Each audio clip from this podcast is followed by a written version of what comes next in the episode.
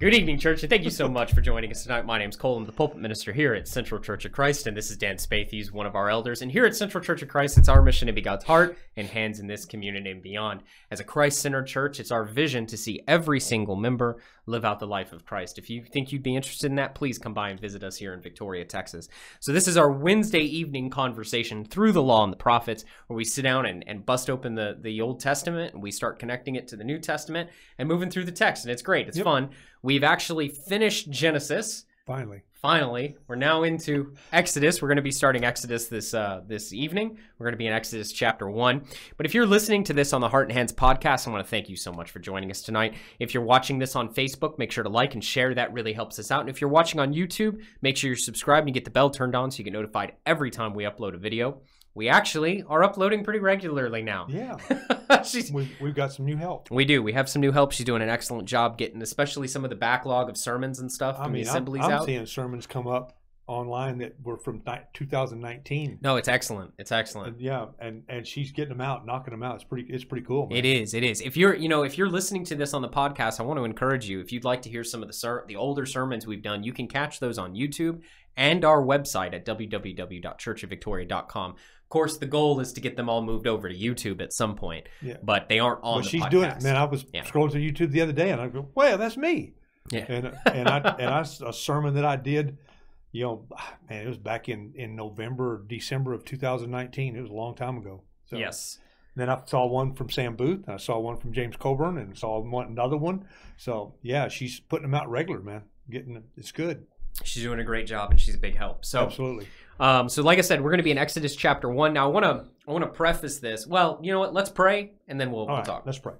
Father in heaven, thank you so much for the opportunity we have to gather together and join together uh, and and study of your word. We're so grateful for the power of your word, Father, for the power that it has to change people's lives. We pray, Father, for our audience, uh, who those who may be listening or watching, uh, that they will uh, that whatever situation they find themselves in, that maybe we can say something or they can learn something uh, today that will help them to navigate through life in a better way. We want them to come to you, Father. We want them to come to, to the life source, and that's you. And we ask, Father, for your help and your guidance as we move forward through this study. And it's in Jesus' name we pray. Amen. Amen. All right. Um, now look, this we're not. Exodus is a book filled with weeds. Okay, there is. A, I mean, there. The date. There's a dating contention here. There's a when when the book was written contention. There's all of these weeds that we could get into. Um, we could spend an hour, two hours, our lives studying just chapter one here. There's so many things. So this is what I'm going to say. That's not the goal of the study. The study is not the goal is not to get into the weeds. It's to track the history and the promises of God, right? We're still looking for that seed child from Genesis chapter 3. right. We're still looking for his seed. We know it's coming through this family. We've gotten some allusions to it multiple times. So we know it's coming and that's what we're looking for. But if you're hankering to get into the weeds, I really want to encourage you go check out the Naked Bible podcast by Dr. Heiser. Um, he does an excellent job of getting into the weeds. I don't agree with him on everything. Okay. So you're going to have to eat the meat and spit out the bones. But he does an excellent job. He gets into the weeds. I believe he is a fair scholar when it comes to, to properly exegeting the Word of God. I believe he is a very fair scholar, both looking at textual criticism and I would say an evangelical standpoint. So if you really want to get into the weeds, he's the guy to do it with, We're- and we're- he does do that. You get in the weeds, and sometimes it, it gets all confusing, and it gets it gets difficult to navigate, especially if, if you don't have enough enough knowledge of that stuff. Right. All I'm all I want us to do is get some history of our of our heritage. Sure. you know and we've come through genesis. We've got a family that's involved and we're learning about this family. And we're going to learn some more about this family and it's and the and the the the heritage of the people coming next. You know i, I mean i'm looking forward to teaching it. I'm looking forward to studying it again uh, to see what what's going to happen and what happens to these people as we go through this and watch god work in these people's lives. Well, you know, it's it's you're absolutely right. We are tracking a family. God has made it very clear that this promise, this this son, is coming through the seed of this woman. We know that the seed of this woman has has culminated now in in the Abraham family. Mhm. God has made promises and spoken promises to this family, and now here in Exodus one, we're we're picking up with that story. Uh, in Genesis, it ended with the death of Joseph. Right? Jacob died, Joseph died, and now we're jumping into Exodus one. We've been told God has already told Abraham kind of the blow by blow of what's about to happen. Mhm. So none of this should be confusing to us. God has already told Abraham, your descendants are going to go down, they're going to be slaves, I'm going to bring them out. He's already said that. So the big picture stuff we've got. We know what's about to happen, but how does it work in the text? And I think in chapter 1 we're going to get into a real sticky question, something that is very relevant for us today, probably will be relevant for future generations as well, which is how do we as Christians, and Dan, this is this is our question. How do we as Christians deal with a government that has demanded that we do or commit evil? Man, it's tough, man. It's tough. You know, I mean, we're uh, we're we're commanded to obey the laws of the land until they come in conflict with what God says to do. Mm. And uh, you know, we've we've got a we've got some some situations that we're going to get into here. You know that that uh, are going to be it's going to be it's difficult. You know, we're gonna we're gonna study with people that uh, that have aborted children. You know, and you know it's not the people's fault. You know, it's it's not the government's fault. I think it's a sin problem. I think it always has been a sin problem. I think it's a sin problem from you know people trying to trying to justify their own evil desire to do whatever they want to do, and when that evil desire gets them in a in a compromising situation, they're looking for somebody to give them a way out, and that's what they've done, and it's uh, doesn't make it right, but a lot of us do that kind of stuff. Doesn't make us make it right, but but here we are. You know that we're going to have to deal with that here. You know, here we are early on dealing with the subject of abortion, subject of of of uh, uh, you know sin. I mean, basically that's what that's what it is, and what's going to happen here, and our government. You know, uh, let's say, man. I mean, I, I think we we live in a in a society that's that uh, that that I'm grateful that I live here. I'm grateful for this country. Doesn't mean that I I, I like everything that happens here because leadership you know, it's not the country's fault as much as it's leadership's fault. People, people, sinners, making decisions and making judgments on what other people should do is uh, you're going to get a bias. They're going to be biased, no matter what, no matter who's president or who's not president or who's in the Senate. Doesn't matter. When you have sinners pulling the strings and calling the shots, you can't expect them to always stay connected to God. They're just not. And we need to recognize that. You know, it's it's interesting. You know, we we see people. You know, there's this political angle. I would say, especially especially among you know evangelicals, usually tend to be a little bit more conservative. Mm-hmm.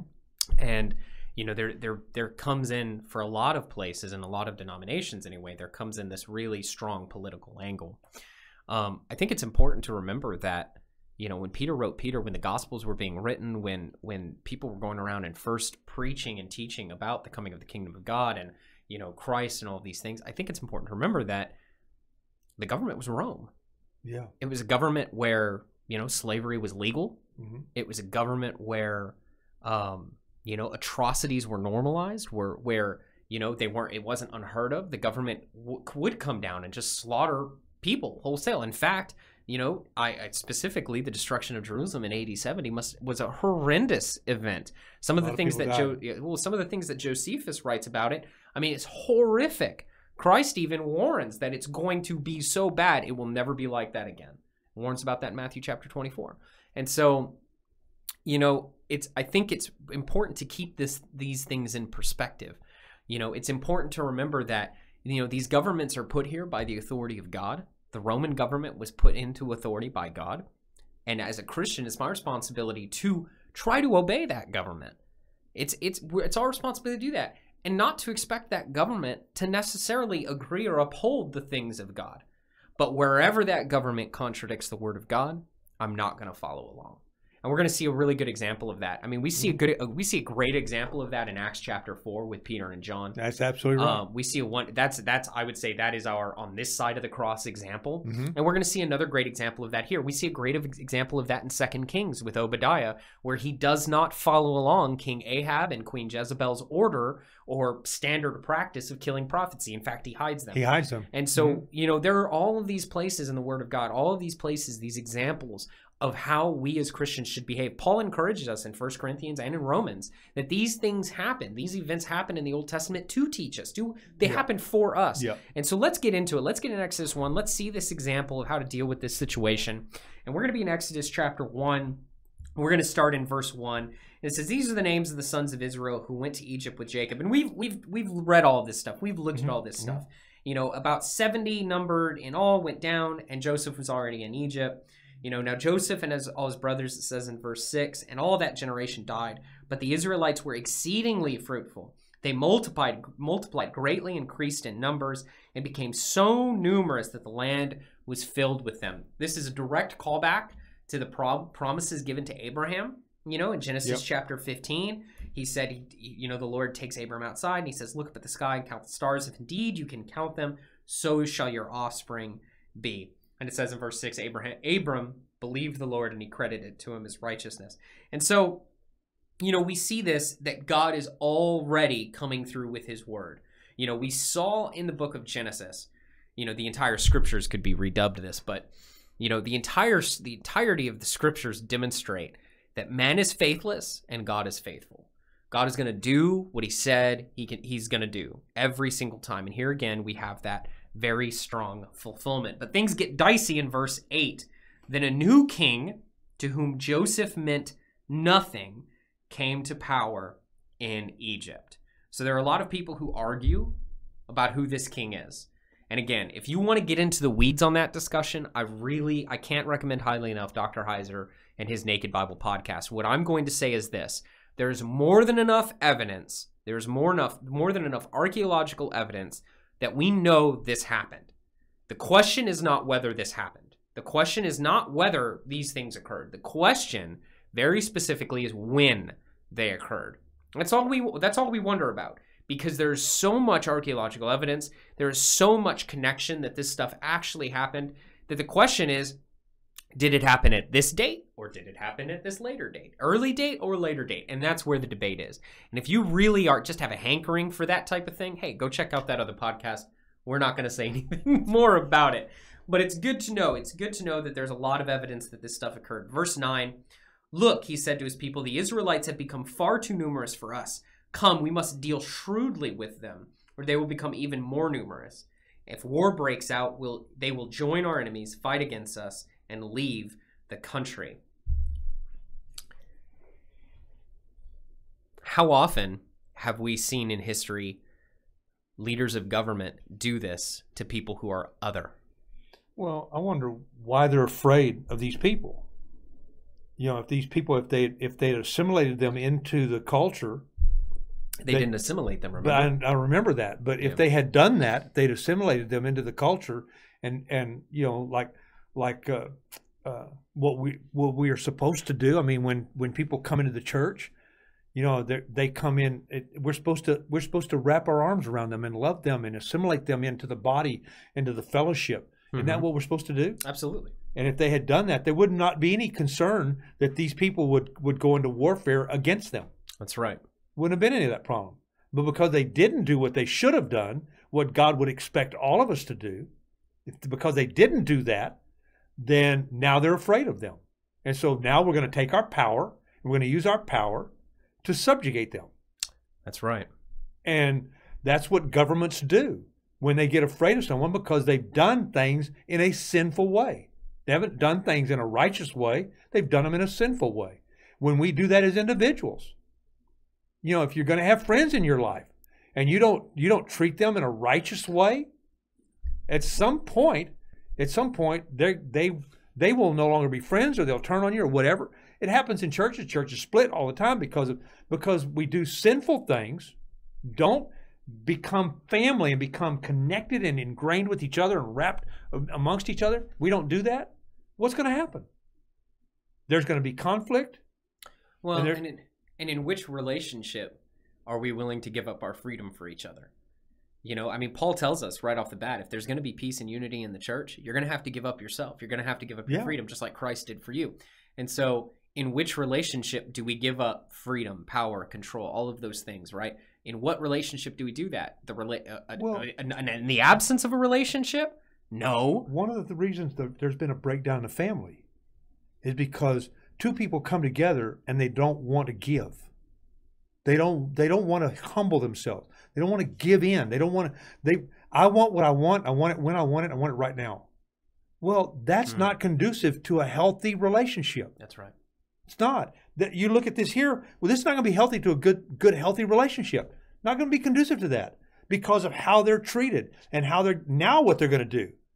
The- These people, these people are going to be subjugated, right? Mhm. I mean, and when you have a family break down because a man or a woman doesn't want to do what they're supposed to do, what they've been called by God to do, what happens to the family? And then who gets hurt? Who gets hurt? The kids get hurt. That's what happens. So that's what's going to happen here too. Hmm. So the new king, this new pharaoh over Egypt, who doesn't know Joseph, says we must deal shrewdly. So what do they do? They put slave masters over them to oppress them with forced labor. And they built Pithom and Ramses as store cities for Pharaoh. But the more they were oppressed, the more they multiplied and spread. So the Egyptians came to dread the Israelites. So God is working. We know, right? God wants to bring that seed. He's going to do it through Abraham. He's going to do it through these promises he's given Abraham. He's going to do it. We know that God is doing it this way from Genesis. And so God is at work here. That's what this is communicating to us. The more they multiplied and spread. Well, who's who's responsible for that? God is. God is mm-hmm. blessing these people. He's blessing them and they're having more children and they're having they're you know they're not miscarriaging. They're they're bringing in you know the promise that God has said and he's going to work through this. But then what is Pharaoh going to do? He's going to work against it. I want to ask you something. Sure. God's still working today. Absolutely. Do we give him credit for it? what does James chapter 1 say about our Father? He says, Every good and perfect gift is from above. Clear. You asked, you know, does God still work um, with us today? James makes it very clear. He says in James chapter 1, Every good and perfect gift is from, a go- from above, coming down from the Father of heavenly lights, who does not change like shifting shadows. He chose to give us birth through the word of truth that we might be a kind of first fruits of all he created. God is absolutely working in the world today. The question is, do we give him credit for it? Well, that's what I'm. That's what I'm concerned about. All right, because we've read through one whole book already. We've already started the beginning of this book, and God has multiplied them in spite of what the of what the evil around them has tried to do. Mm-hmm. You know, and my question is: Is God still doing that today? Does He still work today? Absolutely. You know, or has has as some people say, well, you know, when Jesus came, everything changed. Well, I don't believe that. I don't believe that's absolutely true. I don't think. I don't think so. Well- I think that God still works today. what changed? A lot of look. the Jesus coming is a major change. Mhm. Jesus coming, we have the new covenant. Jesus coming, the doors are opened. You know, as a Gentile, I can be grafted onto Israel. I, I can become spiritual Israel now through Christ. This is big stuff. My sins are forgiven and forgotten. Everything has changed, but God's goodness hasn't. Yeah. and God's and God's need to work in us, His desire to work in us, in powerful ways, in in miraculous ways sometimes. Absolutely. You know that we don't we don't acknowledge sometimes. You get diagnosed with cancer. You go, you get treatment. Who do we give the credit to? Doctors, Why? What are the doctors doing? What are they using? they're What- using the how- tools that God gave them. They're them. using the tool. I mean, doesn't God? Doesn't it say in Isaiah, God says, "I teach the farmers how to farm"? Doesn't He teach the doctors how to heal? He teaches them things about the body, Mhm. and yet we give credit to them. Who who does it come from? So let's disconnect it from that. Let's say you get diagnosed with cancer, and on one one month you've got the scans showing the cancer, and the next month you don't. Who do we give credit for there? We don't. Many Don't- times, don't we times don't want to talk about it. Don't we understand that the very breath we breathe every day, the fact that our chest rises and falls when we get up in the morning, is because of God's goodness and Cole, grace? But we've never acknowledged that. We've never talked about it that way. Well, I'm talking about it that way. What, I, what I'm saying, what I'm saying is, is that it scares us. Why? I don't. I, and that's I, what I, I, I agree with you. I agree with you. I just think that that it scares us that we're going to be too. Uh, uh, we're going to get too. Uh, uh, I don't know what the word is. I don't want to use. Uh, Look, look. I've been a Christian since 2016. So this it's 2020, 20, it's 2021.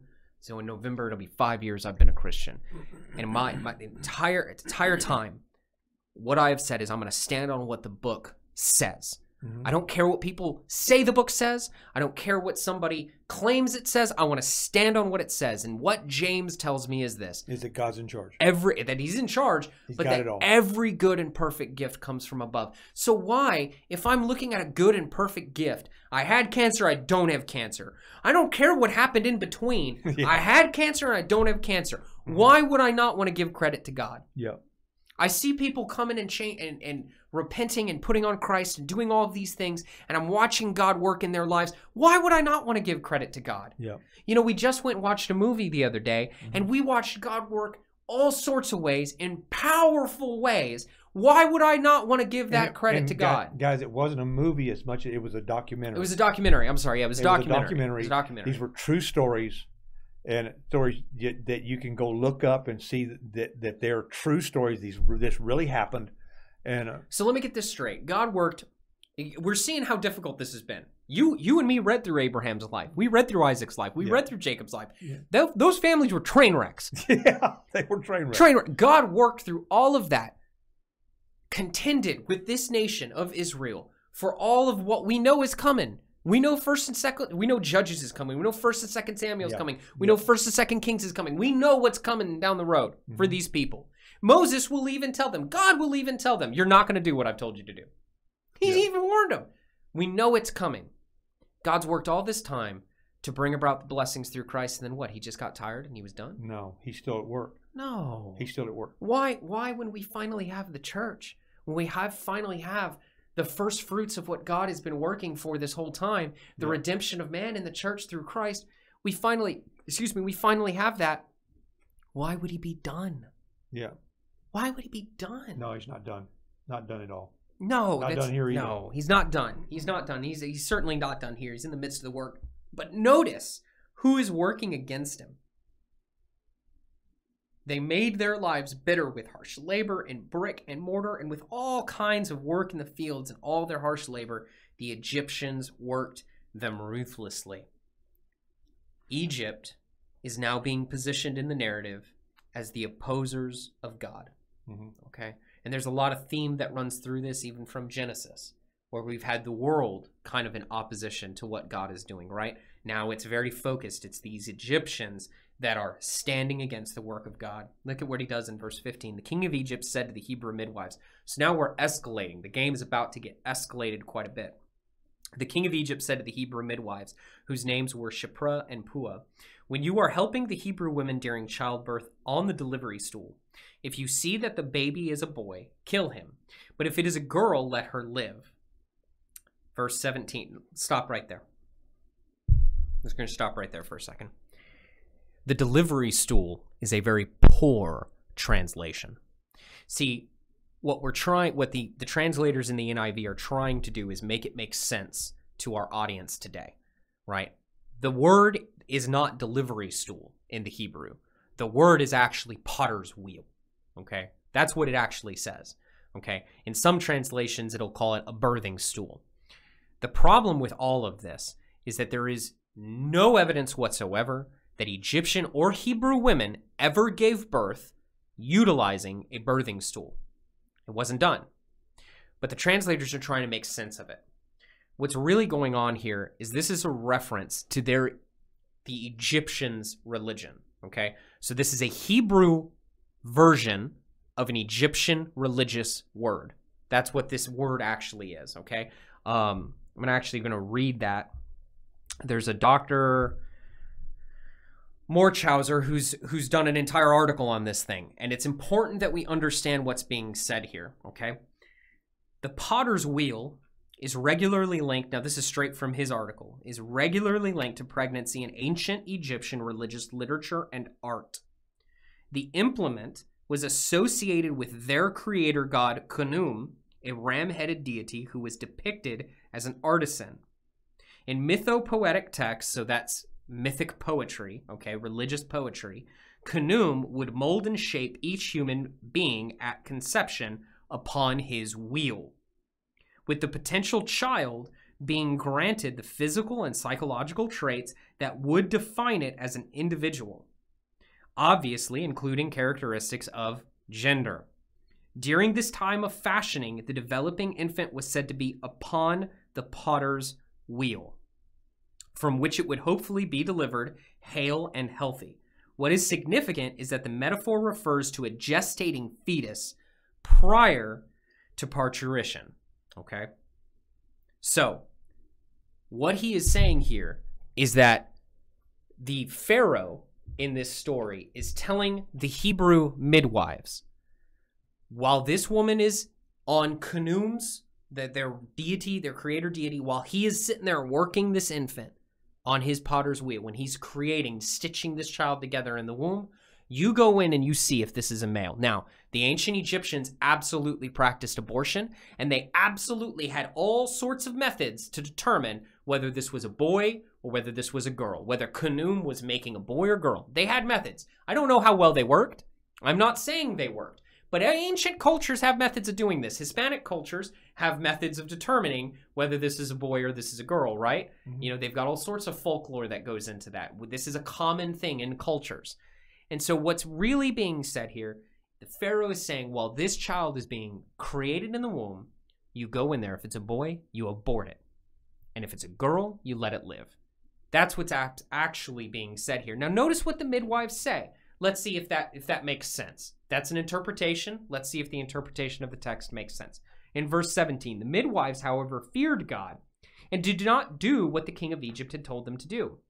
They let the boys live. Then the king of Egypt summoned the midwives and asked them, Why have you done this? Why have you let the boys live? Look at their answer in verse 19. The midwives answered Pharaoh, Hebrew women are not like Egyptian women. They are vigorous and give birth before the midwives arrive. Now, if Pharaoh was telling these women, you go in there, you help deliver the baby, right? This is kind of what the NIV is suggesting. You help deliver the baby. If you see in delivery the baby is a boy, kill it. And if you see in delivery that it's a girl, let it live. That's what the NIV suggests. Then why does their argument pan out? That doesn't make any sense. Hebrew women are not like Egyptian women. They're vigorous and give birth before the midwives arrive. What difference does that make? If the NIV is correct and it's suggesting that Pharaoh is commanding them to wait till they're born and then till they are born and then kill them, right? So we're talking about maybe a partial birth abortion. I mean, think about a way a baby is born. The head comes out first. You don't get to see the genitalia until the baby is fully out. A partial birth abortion, the head comes out, you spike the head. That's what a partial birth abortion is. So you can't even do that because you wouldn't even know. You'd have to wait until the baby is fully delivered. So what difference does it make then if they they're more vigorous? It, that argument doesn't make sense. Doesn't make any sense. It's not logical. Never saw it before, but you're right. It doesn't make any sense. It doesn't make any sense. No. What is actually being said here, and this, guys, this is the difficulty in translation. Let's not go crazy with this, okay? But this is the difficulty in translation. The Hebrews adopted a word that was specific to religious connotations within the ancient Egyptian society. They pulled that word in to describe what was going on. Okay? It's called an idiom. Mm-hmm. Idioms, poetry, turns of phrases are very difficult to translate accurately. Very difficult. Okay? So let, we don't have to go nuts with this. We can't, this doesn't call into question every little thing. Okay? It's just here we have to recognize wait a minute. Did the translators make logical sense even within the narrative? They didn't. Why? Because they're talking about that the, the excuse the midwives use wouldn't pan out. You know, if I'm supposed to wait till the kid's born, well, then okay, now you can kill the kid. You walk in, your job's even easier. You don't gotta wait. You know, you don't gotta wait for the pushing and everything. You just walk in, you see the boy in the crib, bam, he's dead, mm-hmm. and you walk out. But if Pharaoh is saying, you kill them in the womb, as a midwife, you're assisting the mother do all sorts of things. You know things. You know what pills you can give to kill the child. You know what drugs you can give to kill the child. You know all the different things you can do that maybe the mother wouldn't. Mm-hmm. So by claiming, by the Hebrew women claiming that, oh no, they give birth before we even arrive, that's their defense against what Pharaoh is commanding. And so if you haven't put it together yet, what Pharaoh is commanding these women to do is abort these children. And we see that develop into in the Mosaic law. In the Mosaic law, we see God look at infants and there is a stricter penalty, there's a stricter punishment for attacking or hurting a woman who is pregnant. That's if she right. Is. loses the child, that's a bigger deal. Why wasn't abortion practiced in Israel during the first century? It was practiced in Rome. It was practiced in Egypt at this time. We know that. We have plenty of other places, plenty of uh, Egyptian hieroglyphics and texts that describe abortion practices during this time. Abortion has been around for a long time. Why wasn't it practiced in Israel in the first century? Why was it condemned in the law? Why do we have church writings from the second century? So this is right after the first century, right after the beginning of the church, right after the preaching. Why do we have texts that condemn abortion? Because it's always been wrong. It's always been condemned. And Israel would not practice it because they've considered it murder.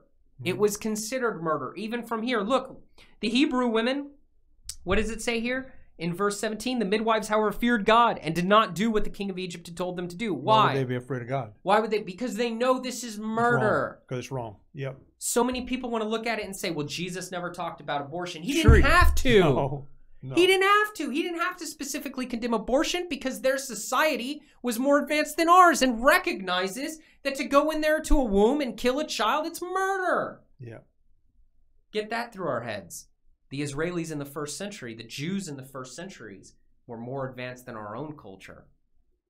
Our own culture has slaughtered 73 million children since Roe v. Wade. Yeah.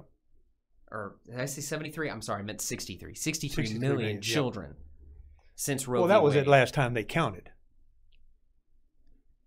Brothers and sisters, we have to be wise about the way we study these texts, especially when we get into the Old Testament. We have to be wise about how we study these texts. Does it fit within the narrative? We have to look at that. These translators are trying to do the best they can, but that birth stool translation has been there for a very long time. It's been translated because we're trying to make sense of the idiom. It's like when I went and visited our missionary down in Mexico. He speaks he speaks very good English. You know, he speaks very good English. I speak very poor Spanish. Um, but when I asked him, I said, you know, brother Freddie, do you know what it means if I say kick the bucket? And he looked at me like, what? Why would you? You know, you're la- you're smiling because you know exactly what I'm saying. You're you're dead. You're ki- he's kicked the bucket. He's dead. You know, Yeah. dead as a doornail. Right. That's another one. Right. Okay. Idioms don't translate well. When I say kick the bucket, he has no idea what I'm talking about. It's the same context here.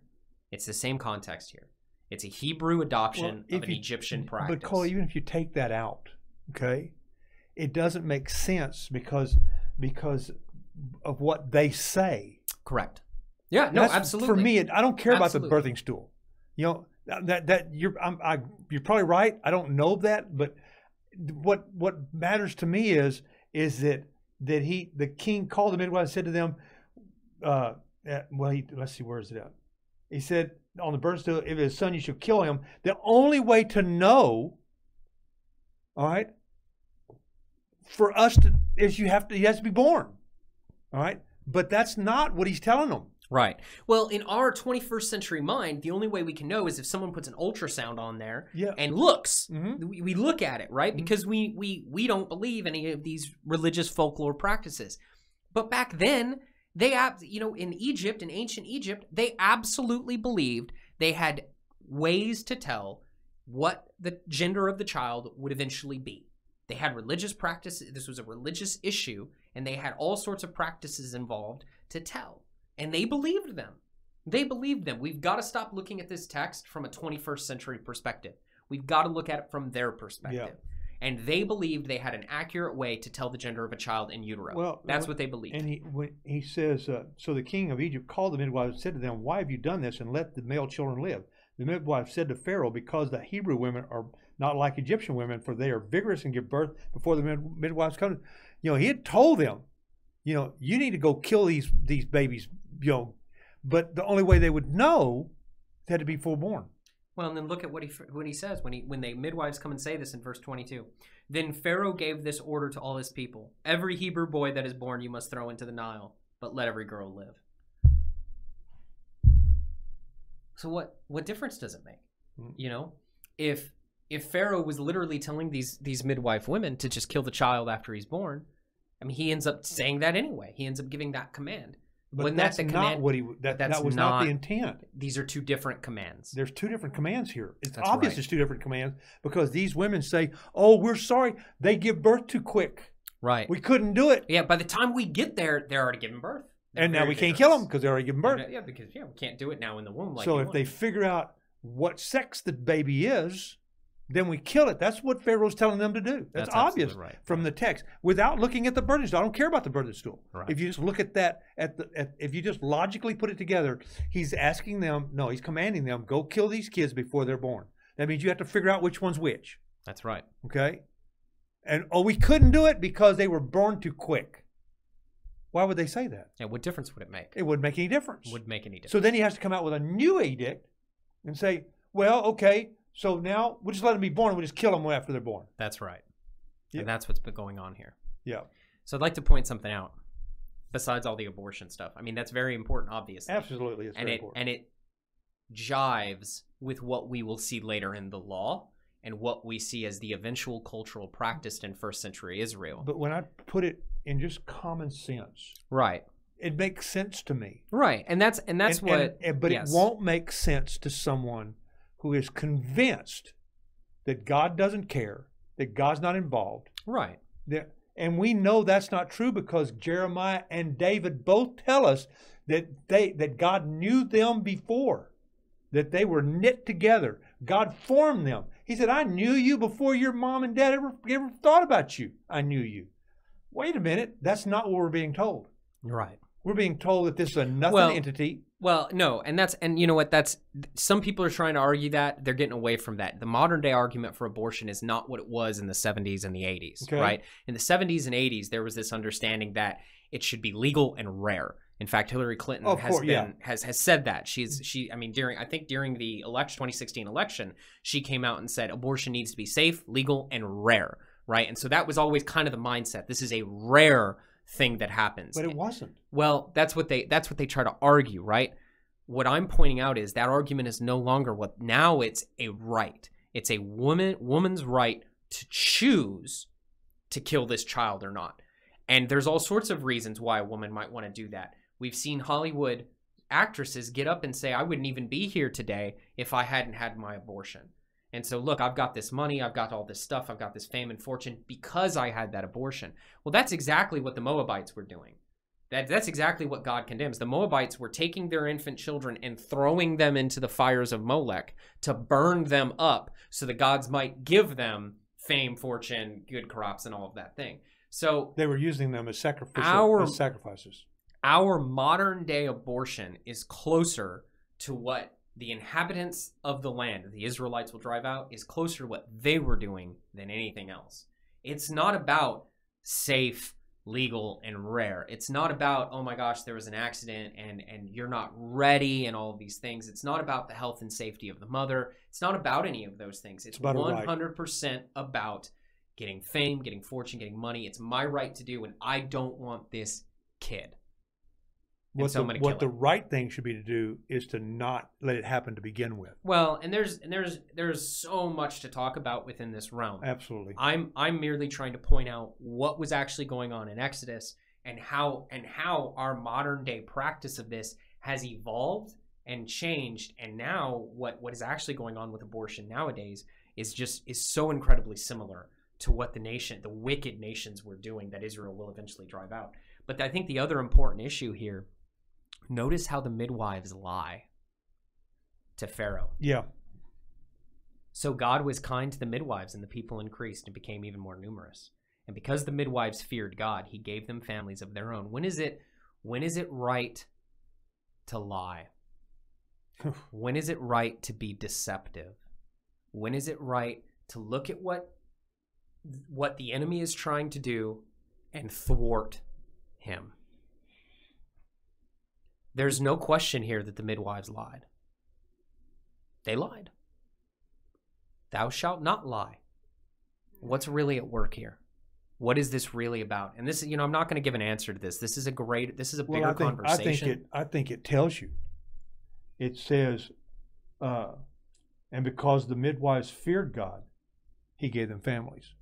They were more afraid of God than they were what Pharaoh could do to them. They sanctified God in their hearts. Yeah, absolutely. You know, in 1 Peter chapter 3 verse 15 it tells us to sanctify Christ as Lord. Evidently, to God, that's not a lie. and that's and that's very important again from my perspective it looks like we've had this issue before from my Yes, have. perspective it looked like abraham doubted. from my perspective it looks like That's the, the, first thing I are thought of too when you when that when that came out. I said, you know, it from God's perspective, it doesn't look like a lie to me. From God's perspective, It's- because He blesses them. and i think you know and again we can go to acts chapter 4 and we can look at peter and john in the temple in front of the sanhedrin and say hey you guys decide for yourselves what is right for me But to listen to us- you or to listen to god but as for us we're going to do We're going to keep gonna- talking about We're what going to we've keep talking about what we've seen and heard. brothers and sisters, we're coming to a point in this nation, just like the Israelites had to confront a wicked and evil nation. Now, understand, I understand there are members of the church all throughout this nation. I understand that there are good and godly people all throughout this Mhm. nation. I understand that there are people who God is working on and are trying to do the right thing and seeking Him diligently. I understand all that. When I'm talking about the wickedness of the nation, I'm talking about the head. The head itself is wicked and evil and desires wicked and evil things. But we still are duty bound to give it honor, to give it respect, because God has placed it into authority. When do we stop? And we don't know when God is going to turn this around. And when And- do we stop? When are we called to say, no, I'm not going to do what you've told me to do? And the answer is very clear from the text. We could go look at Second Kings and Obadiah. We could go look at we could go look at Acts. Okay, the it's very very clear. The word of God is clear. I am to obey the lawful authorities up until they tell me to do something that God has told me not to do. I've had people say, well, what about you know the stay-at-home orders and stuff like that? The last stay-at-home order we received here in Texas was stay at home and you can gather in groups of 10. hmm Can the church still worship in groups of 10? Mhm. Absolutely. We did it. And we did it. Now, if the government had come and told But we us, just talked about it a while ago. It wasn't. It wasn't what we wanted to do. no. It- and if, but if the government had come and told us you're not meeting at all, we Mhm. would have had a different response. Yeah, it'd been a different response. We would have been up here and you'd Yeah. take me to jail any day. Hey, thank you for the star in my crown. Thank Yeah. you. Thank you for the added persecution. I appreciate that because guess what? I'm going to have one more thing that I get to throw at King Jesus' feet. There is a total, but we have to be wise. Now, look, brothers, peace. Some people looked at that stay at home order and said, we cannot do that. Hey, if your faith doesn't allow you to do that and your faith is being called into question, that's exactly what we're talking about. yeah. So, peace. If you said, no, I don't care, stay at home order, no stay at home order, we're supposed to meet and we're going to meet. And I don't care what the government says. Peace, I understand. And you need to stand on your faith. I'm not going to be called to account for your faith. I'm going to be called to account for mine. And we my made the decision here Yeah. that we were going to honor what they what they said.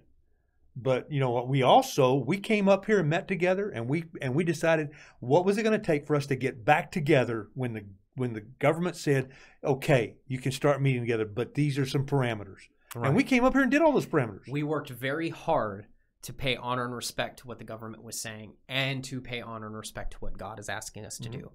The government, we did not feel that we were put in a position where the government was saying we couldn't, we could not meet our obligations to God. Now, if they had, it would have been totally different. totally answer. different. Totally different answer. The con- the conversations we had would have been totally different. would have been very very different but Yeah. you see the tension church and, and i hope i hope you see the tension in these things i hope you can see how it's so important to rightly divide the word of god and to treat it with respect and wisdom we can't just read through this text and go oh okay all right whatever it takes some study it takes some Most of us that have read this have never seen this until you came along and pointed it out. It was right there in front of us, well and i we just didn't see it. I, I never saw it either. You know, for me, it was something that I prayed a lot about because, you know, when somebody says the book doesn't say anything about that, I take that seriously. Mhm. I stop and go, okay, well, wait a minute. The book doesn't say anything about that. Is that true? You know, because I don't want to be preaching and teaching something that's not true that the book doesn't ask us to do. You know? And so I stop and I go back and I evaluate and I pray over it and I pray over it. And wouldn't you happen to know? God said, hey, why don't you listen to this podcast? I'm driving 40, 50 minutes to work every day, and God's God's saying, Hey, you, you're praying about it, you're asking for it. Hey, listen to this. And when Dr. Heiser starts talking about this stuff, when he starts getting into it, I mean, he's getting into stuff. I don't know Hebrew. I know a little Greek, but I don't know Hebrew. Mhm. I've never I've never studied that. I'd love to, but I, I just haven't. When Dr. Heiser starts getting into the Hebrew in it, and you're oh, as soon as he started talking, the Spirit connected all the dots. Mhm. And I went, oh my gosh, this this explains it. It connects to here, connects to here, connects to here. I'm not a smart guy. I'm a pretty dumb guy, but God is awesome. Yeah. And if we diligently pray for wisdom, what does James tell us? He'll James give tells us. us he'll give it to us. He'll give it to us. He'll give it to us. But we have to ask without wavering. We have to ask without wavering. You know. So Yeah. anyway, church, it's so important, so important to be in prayer, so important to be studying the scriptures, so important to be studying them with open eyes because God is doing all sorts of things. I think this text is incredibly relevant for us today. And I think I think Incredibly. we, I think we've got to not be afraid to learn. Absolutely. Absolutely. Not be afraid to learn. not to be not and not be afraid of what God is doing. Well, I mean, I mean, you know, we're going to learn some things. We just learned some things today. We've talked about this before, but this is the first time we really covered it de- in depth. And it's a scary thing to learn sometimes. That that, uh, and maybe sometime I'm gonna have to take a stand. I may have to take a stand sometime in my own life That's right. or in the lives of others. I may have to take a stand That's right. because you know you start putting numerous texts together and you find out maybe there's some things that, that are being done that are not that are ungodly, that we don't look godly at all. So let's pray. Yes, sir.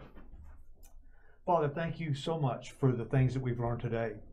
Uh, I pray for our audience that they will go back and they'll listen to it again and again and, and, and to really connect it together and see for themselves.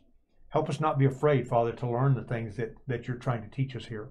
Help us, Father, to strive every day to be the very best we can be and to apply the principles that, that you're that you're sharing with us every every time we study. Thank you, Father, for, for loving us. Thank you for being our Father and for wanting a relationship with us where we walk hand in hand together. Thank you for that, Father, and and uh, and help us to respond to you in the right way. It's in Jesus' name we pray. Amen. Amen.